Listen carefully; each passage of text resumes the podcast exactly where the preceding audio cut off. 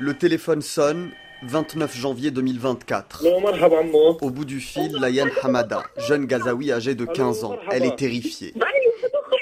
Il nous tire dessus, dit-elle. Le char est juste à côté. Ces derniers mots, nous sommes cachés dans notre voiture.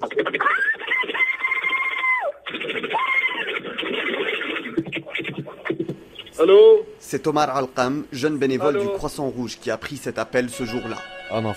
J'avais l'impression de flotter au-dessus de mon corps. Je n'arrivais pas à comprendre ce à quoi je venais d'assister.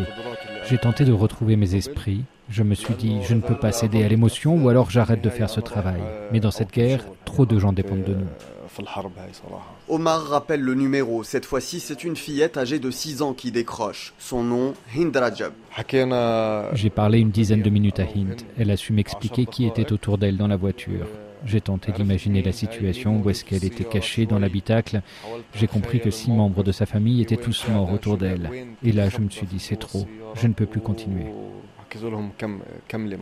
À partir de là, c'est Rana Fakir qui prend le relais. Elle travaille au Croissant Rouge depuis 13 ans. J'ai commencé par me présenter. Je lui ai dit je m'appelle Rana. La pauvre petite était en état de choc. Elle m'a dit qu'elle s'appelait Sujud, puis Hind. Rana tente de rassurer la fillette. Imaginez la scène, une petite fille dans une voiture pleine de cadavres. Parfois, elle me disait, ils sont tous en train de dormir. Et parfois, elle me disait, ils sont tous morts.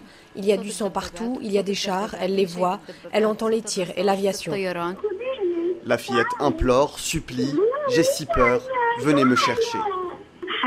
Alors que Rana continue de rassurer Hind, ses collègues s'activent auprès des autorités israéliennes afin d'obtenir l'autorisation de se rendre auprès de la petite dans la ville de Gaza où sont déployées les troupes israéliennes. On a eu le feu vert pour envoyer une ambulance dans la zone où se trouvait Hind. On était toujours en ligne avec elle et en même temps en lien avec nos secouristes. Et tout d'un coup, on a entendu des tirs. Jamais on n'aurait pensé que c'était l'ambulance qui était ciblée. Elle était presque au niveau de Hind. Et là, la communication avec les ambulanciers et avec Hind a été interrompue. On est resté sans nouvelles durant 12 jours. Samedi 10 février, l'armée israélienne se retire de la zone. L'ambulance est retrouvée pulvérisée. Les deux secouristes, Hind Rajab, sa cousine et les autres membres de leur famille sont tous morts. Sami Bourki fait de retour de Ramallah, Jérusalem, RFI.